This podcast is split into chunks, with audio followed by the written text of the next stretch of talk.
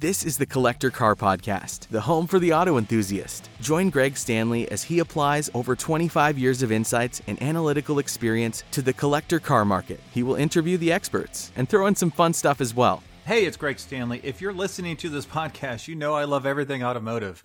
This passion has expanded to include being a car specialist consultant for RM Sotheby's. So if you need assistance buying or consigning a collector car at any one of our online or live auctions, including Scottsdale, Amelia Island, or Monterey, you can reach one of our car specialists at rmsotheby's.com or you can email me directly at gstanley at rmsotheby's.com. Okay, like I said, for this episode, I'm going to cover 25 cars that just sold that were incredible bargains. Now, for this episode, I took information, the results from the four auctions that occurred for the big auction houses for October.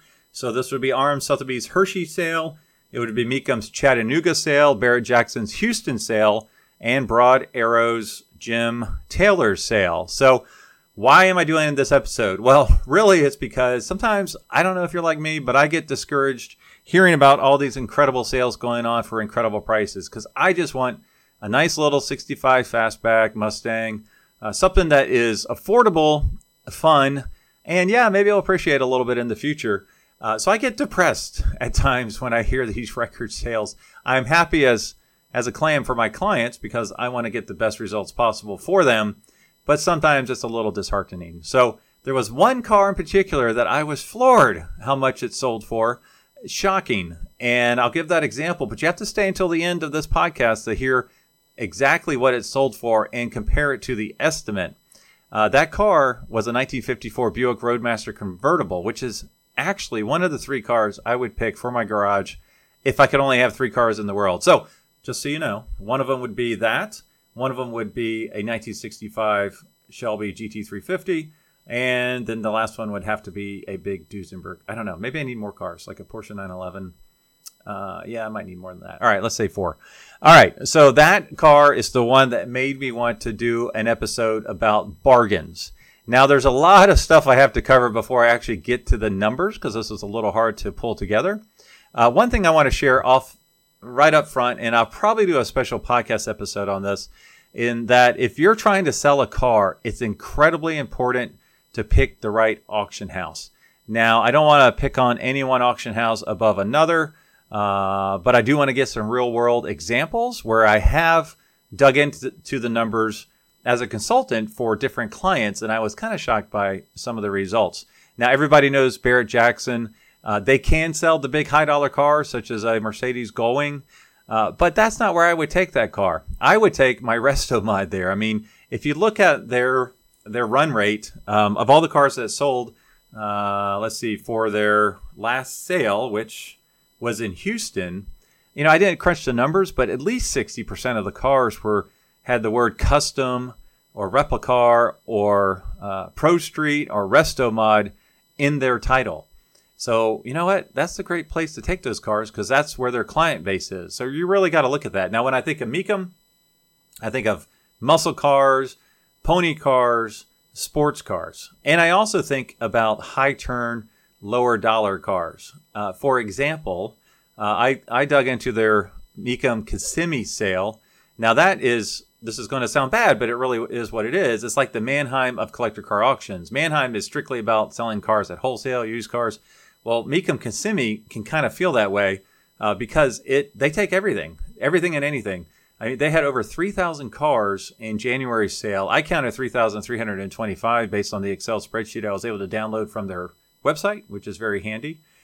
And I wanted to look at their the European cars, say pre 1971, because I'll see those cars at Mecum, and I'm like, why are these cars being sold here? And when I looked at that specifically at the Kissimmee sale, of those over 3,000 cars, only 1.9% of the offerings were pre 1971 European cars. And of those cars, they sold at a rate of less than 73% sale through rate.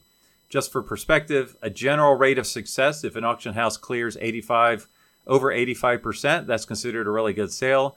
European offerings at the Kissimmee sale under seven, actually under 72% success rate selling.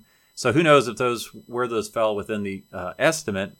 Um, and from that perspective, uh, they had 690 cars that sold for under 20 grand and 231 cars that sold for under 10 grand. So there was a lot of stuff that you know what it's if you're lucky there was probably some decent entry level cars there. Um, the European cars that were over 1971 old or newer, they were just basically used cars. You know, 2006. You know, uh, little small Mercedes convertibles or Audis or whatever. So um, in this example, for Mecum, especially Kissimmee, I would not take anything such as a 275 GTB Ferrari, 300 SLs, Bugattis, that type of stuff. So have to be very wise in where and when you place your car for sale. All right, let's go into uh, some of the strategies here. So I wanted to make a note on the estimate. So for this episode, how did I define what was a good deal or not? Now, if there was an estimate provided, so if the auction house posted an estimate and I could research that estimate in the results, which was for uh, RM Sotheby's and Broad Arrow, I compared the hammer price to the lowest estimate. Now, when I pull up the information on the screen here, you'll see my numbers differ slightly from the numbers I'm showing you because the numbers that are public after the auction include the 10% buyer's premium or 10 or 12.5%, which is what Broad Arrow was charging in their results. The estimates do not include that. So if I'm going to a potential client, I'm saying your car, we think it's going to sell between $30,000 and $40,000. If it hammers for, you know, $33,000 with a 10% uh, buyer's commission, that doesn't go in their pocket, that extra 10%. They get the $30,000. So that's why there's a slight difference between what you might see on the screen and the numbers I'm quoting. Another thing about the estimates are you can't always put 100% um, uh, of the value in the estimates. There's strategical reasons why some estimates may not be on the, you know, perfect. Uh, a couple examples would be is if you're consigning a collection of cars and maybe the consigner doesn't think your estimates are realistic, uh, but you want to get the collection uh, so maybe you're, you know, it's it's more of a hey, you know, we think it's going to sell for fifty thousand uh, dollars. You will only do the estimate of sixty to eighty or whatever it might be. Uh, the auction house might be dead on with what they are saying it's going to sell for, but they will go ahead and put a slightly higher estimate on to uh, get the client, make the client happy, and everybody's in agreement. But then they have that real world snapshot of, you know what, we think it's going to sell for less. Be prepared for that, and hopefully you'll uh, accept the offer. Another thing is, is you know, sometimes it's really hard to to make the estimates accurate. I know at RM Sotheby's Monterey sale, uh, there was quite a few cars that fell below estimate, but it was because these were cars that were pretty much one of one, or they had uh, bodywork that was special, or a history that was super special, and these cars had not been on the auction uh, channel or format for 20, 30 years. So how do you price that? I mean, there aren't any valuation guides for some of these really, really special high end cars. So that can be difficult as well. And then also sometimes there's a strategy. I had this situation where I was approached with a 1955 Porsche Speedster barn find and it was it was horrible. It was it was the A-frames were busted, the windows were missing, the seats were out had the original engine. It was out of the out of the car. It was uh, had a it, rust. It wasn't. I mean, the floorboards were rusted out. I mean, it was just absolutely horrendous. Uh, now people go nuts for that kind of stuff. Original matching numbers engine. Uh, it was factory silver with red interior. I did not get the sale because because someone came in with a pile of cash. Um, and my strategy would be, you know what? Let's put a realistic, maybe a slightly low estimate on it. Let's say 50 to I don't know, 75 grand you figure in mint shape, these cars are two fifty, three hundred thousand dollars, uh, and you factor in the cost of a restoration. So the estimate would have been pretty accurate. But the Porschephiles seeing a Speedster with the specs I just mentioned, with an estimate of forty-five to sixty-five grand or whatever, fifty to seventy-five grand. They probably would have gone nuts on it. It had to be, you know, it would have had to have been no reserve and that thing could have sold for $150,000. So that would have been a big miss, but that's kind of where you, you want to get it out there, what might be perceived as a bargain get everybody excited about it and see if it, it goes really well. In this particular scenario, there were like five or six siblings that had to make a decision, and they had a cash hand in offer that or offer in hand that was really good, and I told them just take the offer. so that's another thing. Uh, so a lot to cover here. The other thing is for let's see for Mecum and Barrett, they did not have any estimates. Now Uh, I don't know that Barrett ever does estimates because everything's sold at no reserve. Uh, Mecum usually has estimates posted prior, but it looks like they take the estimates away afterwards. So in these scenarios, I used uh, Hagerty's number two valuations for these cars. Now, obviously, there could be a big sway there. I mean, every car looks great in picture, so I did my best. Most of the cars seem to be three plus, two, two minus, uh, based on the pictures I saw. Um, so there could be a big swing there as well. Um, but I did my best. So this is for entertainment purposes only. Oh, the other note I want to say is if you have a no reserve sale, really the estimates should be as accurate as possible. And hopefully your estimates fall right in the middle. So that's something that came into huge play here with the Broad Arrow collection because uh, that entire sale was uh, no reserve except for one car, a Jaguar D Type, I believe, that did not sell. So that is where the bargains can really be found. Uh, stay until the end because I'll give you some tips for finding that future bargain by a couple of the big parameters I, I noticed. Now, one car I did want to call out here, I'm going to throw this picture up. Uh, this wasn't a tremendous sale, uh, but I think it was a tremendous bargain. So, for full transparency, this is a 1936 Ford Phaeton. Uh, I consigned this car to our Hershey sale, and it is absolutely gorgeous. Now, Phaeton is a four door convertible that does not have windows in the doors. And in this picture, you will see it does have the fabric inserts, which apparently is very, very expensive. This car is stunning. This car had like $300,000 worth of receipts uh, from a previous owner who had the restoration done. And this is a car you could drive right onto a concours show field and win. I mean, it is just absolutely stunning.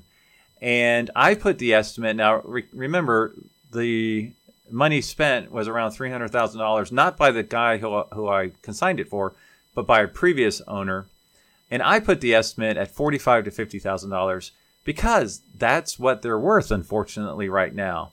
It goes to the old saying of, you know, have someone else do the restoration and you reap the rewards, unfortunately. So I put the estimate at forty-five to fifty-five thousand dollars it was the best one there. All the car specialists for RM Sotheby's just couldn't believe how nice this car was. And there were three or four 36 Ford Phaetons there. By far the nicest one. I was hoping it would hit $65,000. It was put in at no reserve, and it hit right dead center of my estimate. Estimate was forty-five to fifty-five thousand dollars. It hit right at fifty thousand dollars. So the owner was fine. He was he was happy. He understood what this car was worth today, and Thankfully, he did not have that money in it. A previous owner did. So while this wasn't the best, the biggest bargain from a strict dollar perspective, I think it was the best deal out there because, you know, you might not ever find a nicer one, and to find one for this price is just kind of crazy. So, all right. Well, we're going to start with the top 25 biggest bargains I found.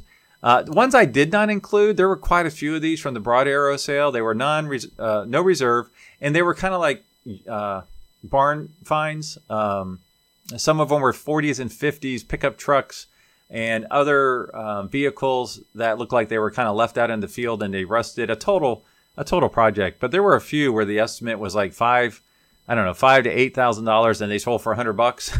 so for uh, a percent basis, those would have been the highest.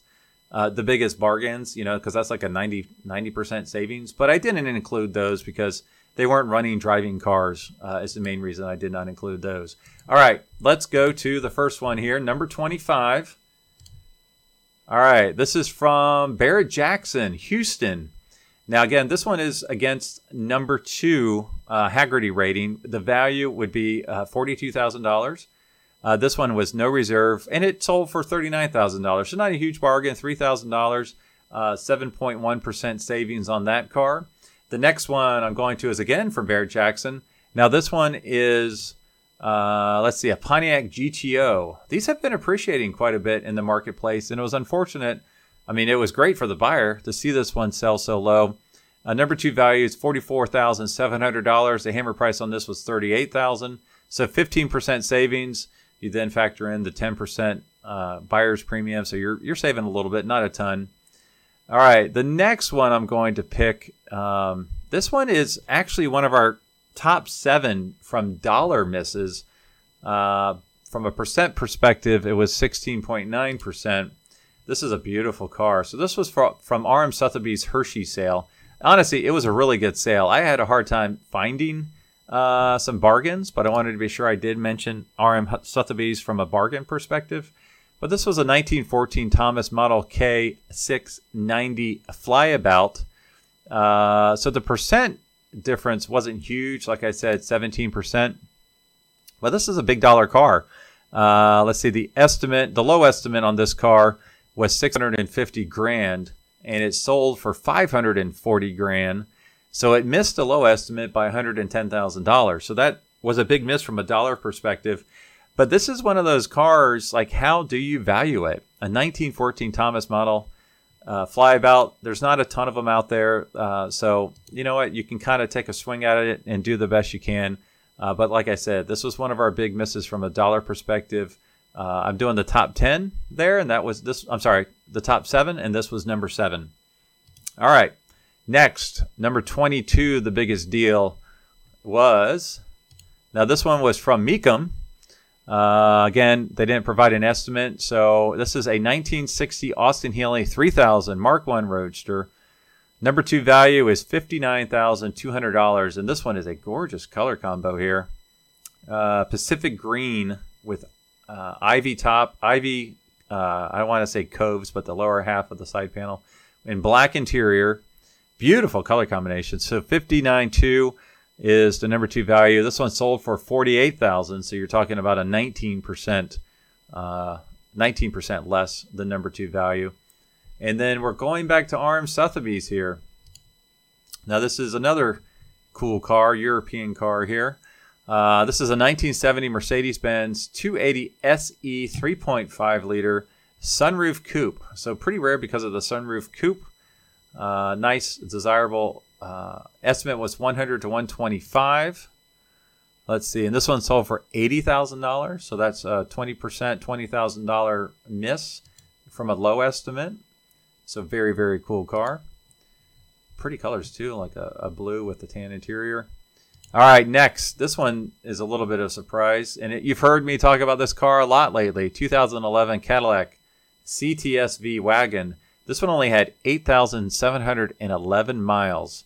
Uh, kind of a, a, silver with probably a black interior. Low mileage. Now, the biggest uh, ding on this car is that it's an automatic. Now, this was one of the rare six speeds, this thing truly would have gone nuts. Uh, let's see, number two value is $79,000 and it sold for $63,000. Uh, a little bit over a 20% miss on that one, so 20% uh, bargain. All right, next one is from, again, from RM Sotheby's Hershey. This is our number 18 car, 1955 Ford. Oops, where'd it go? There we go. 1955 Ford uh, country sedan. The low estimate was fifty thousand dollars, and it sold for thirty six. So that's uh, let's see, what is that? A twenty eight percent savings below low estimate. And then we're going to. Oh, I skipped one. I'm sorry. That's why I'm having problems here. I skipped one. I skipped from Barrett Jackson, a Toyota FJ. All right, so 1965 Toyota Land Cruiser hardtop, not the soft top. Now, I don't know why, but in Hagerty's database, they did not have a 1965 Land Cruiser valuation available. But since it was pretty much unchanged, I used the 1968 valuation data. And number two value is $50,400. This one sold for $40,000. That's a little bit over 20% uh, under low estimate. And now here's the first Ferrari from Mecum. Uh, like I said, I always wonder why people sell their European cars at Mecum, but it is what it is.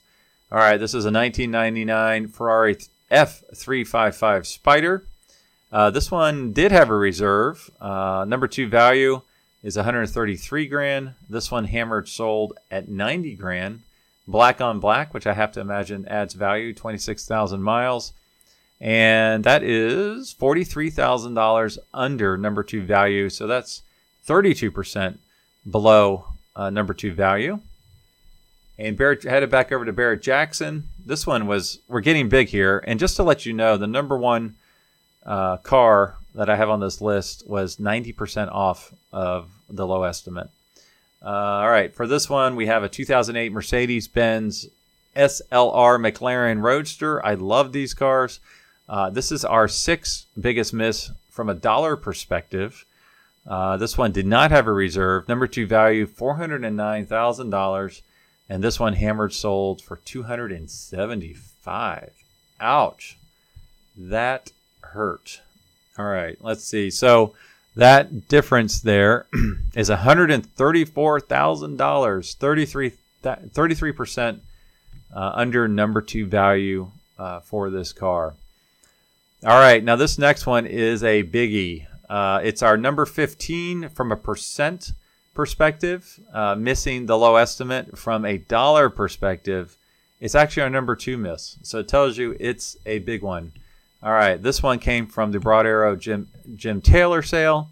Uh, 1962 Aston Martin DB4, no reserve. Uh, low estimate was $450,000 and it sold for $300,000.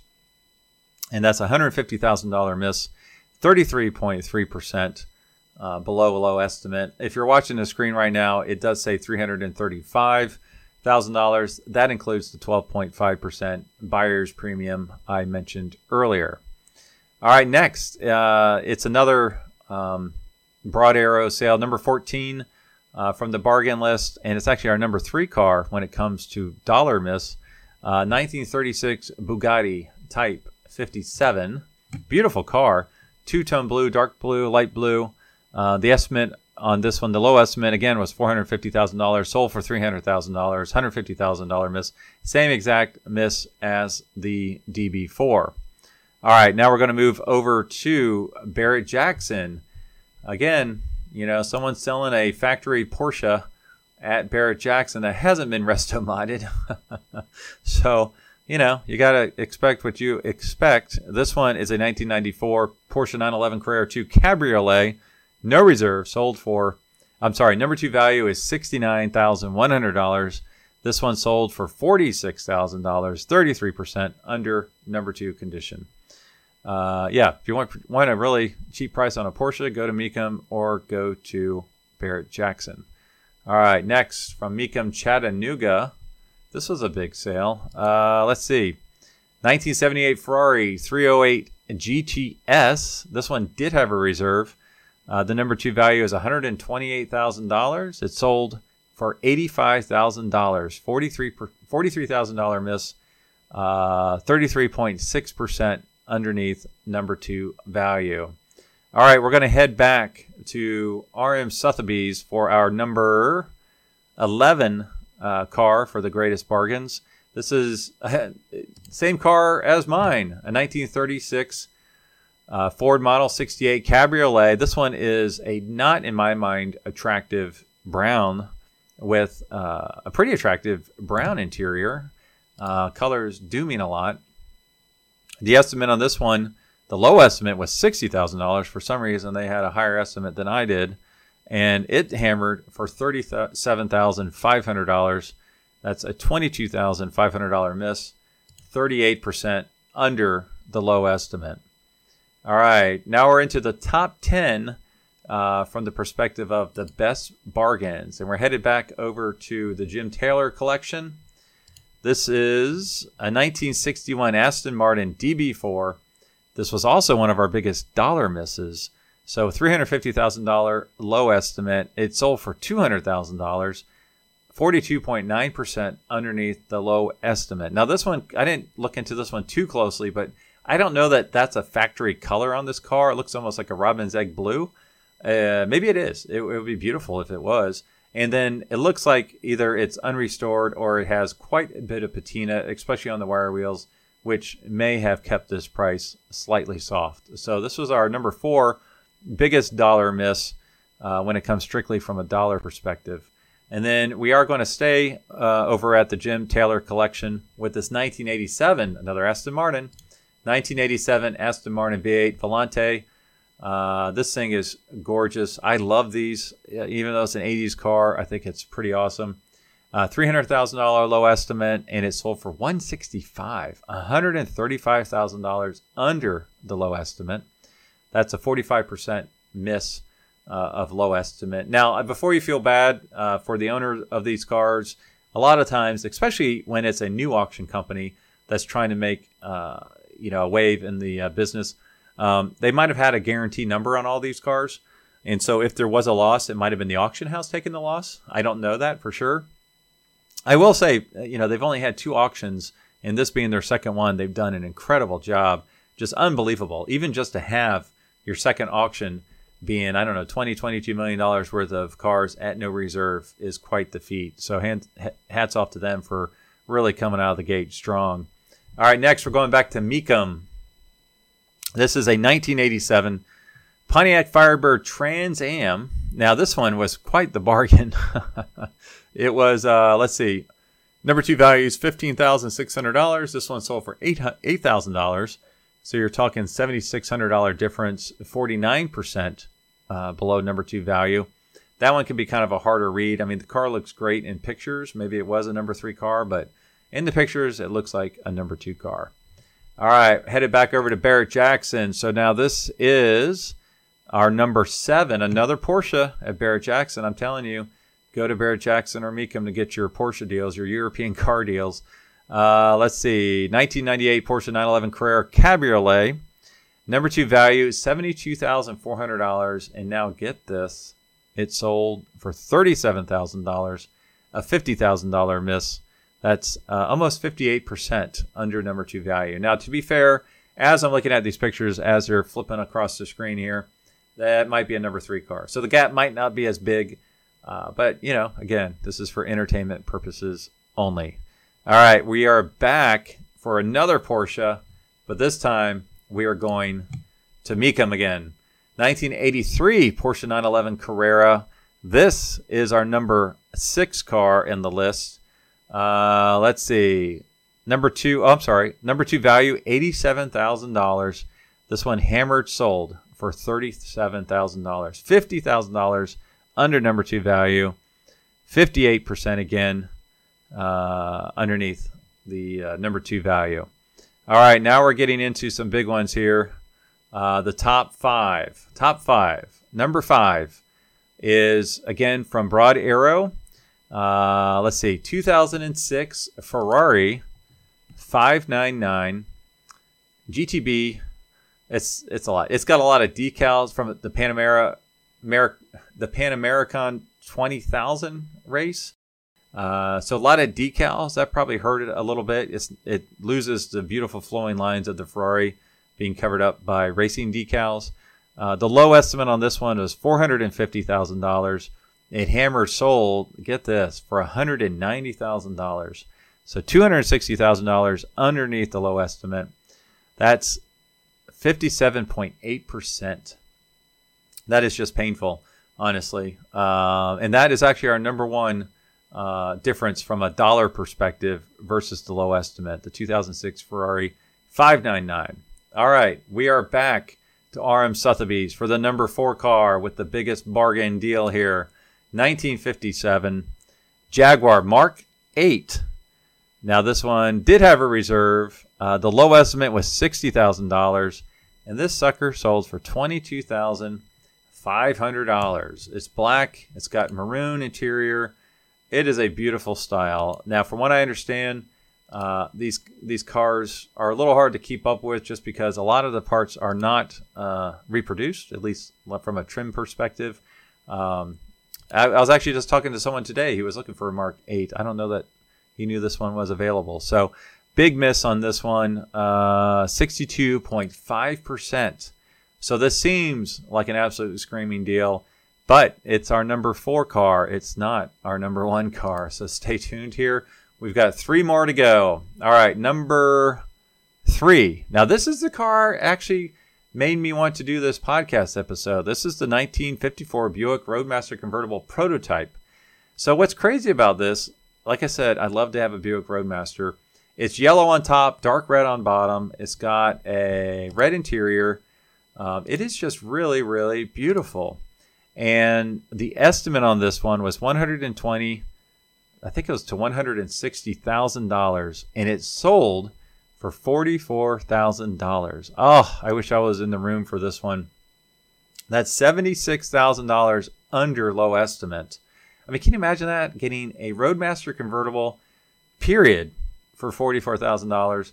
But the fact that it's the prototype, I mean, I think the estimate was right on. It's just the buyers were not in the room, and I'll go into a minute as far as my thoughts on why uh, this sold for that cheap. Uh, anyways, so that was just shocking. It's just an absolutely gorgeous car.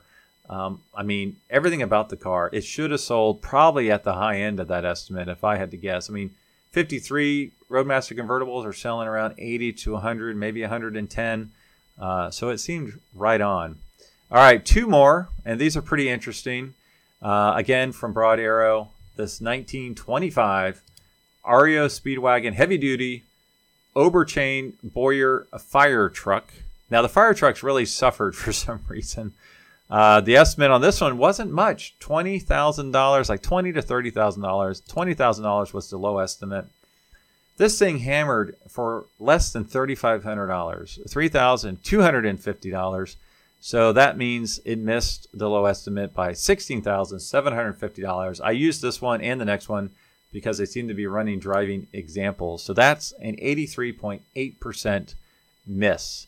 And the number one miss from a percent, percentage perspective, the number one dollar miss, now remember, was the 2006 Ferrari 599. Number one miss, the biggest bargain in October, based on what I researched, and there's not a picture because it's no longer on the website for some reason, uh, is uh, Broad Arrow's 1935 Ford Model BB now this one, the estimate was sixty to I think seventy thousand dollars. The es- the low estimate was sixty thousand dollars. So I have to believe it was a running driving truck or model BB, and it sold for six thousand dollars. So it just seemed like, man, what a what a bargain! Six thousand dollars, even with the ten percent, twelve and a half percent on top of that. Uh, the difference from the low estimate was fifty four thousand dollars, ninety percent savings on that based on that estimate. So really nuts. And I guess you know why why did some of these cars sell for so cheap? Well, I guess a couple reasons why. First, I think some of the cars were at the wrong auction. I think that's a great example with the Porsches from uh, Barrett Jackson and the Ferraris from Mecum. Um, I think, uh, at least in the broad arrow perspective, I mean, it's an incredible Herculean effort they made, and they successfully had their second auction uh, conducted. They have a third one coming up. But I think you just cannot uh, create a global audience that fast. And I think um, that's one of the reasons. You know, you just cannot expand your base, no matter how good you are. It just does doesn't seem to be possible or realistic. The other thing is, um, it was a an auction that was on site, and so I know when you have it on site, is you you should expect the results possibly to be a little softer than if it was at a Monterey, a Scottsdale, or Amelia Island. Because at those big events like that, all the buyers are in the room. If they start seeing these things selling for six grand, they're gonna ha- they're gonna bid it up to uh you know at you know much more respectable amount. You know maybe it, it reaches wholesale, but still that's better than where some of these numbers uh, shook out. So, anyways, I hope you enjoyed that. Um, I hope to do this every once in a while. Um, you know, bring you some of the bargains that are out there. Now, if you're looking for bargains, I would say, like I just kind of alluded to, uh, go to Kissimmee, uh, Mecum Kissimmee in uh, January and look at the European cars, specifically the pre 1971 European cars, and hopefully you'll find a great ride there. So, as always, thanks for watching, thanks for listening, thanks for sharing, and I'll, I will talk to all of you next week. Thanks for listening to the Collector Car Podcast. Don't forget to give us a nice rating on iTunes and be sure to follow us on Instagram and everywhere else at the Collector Car Podcast.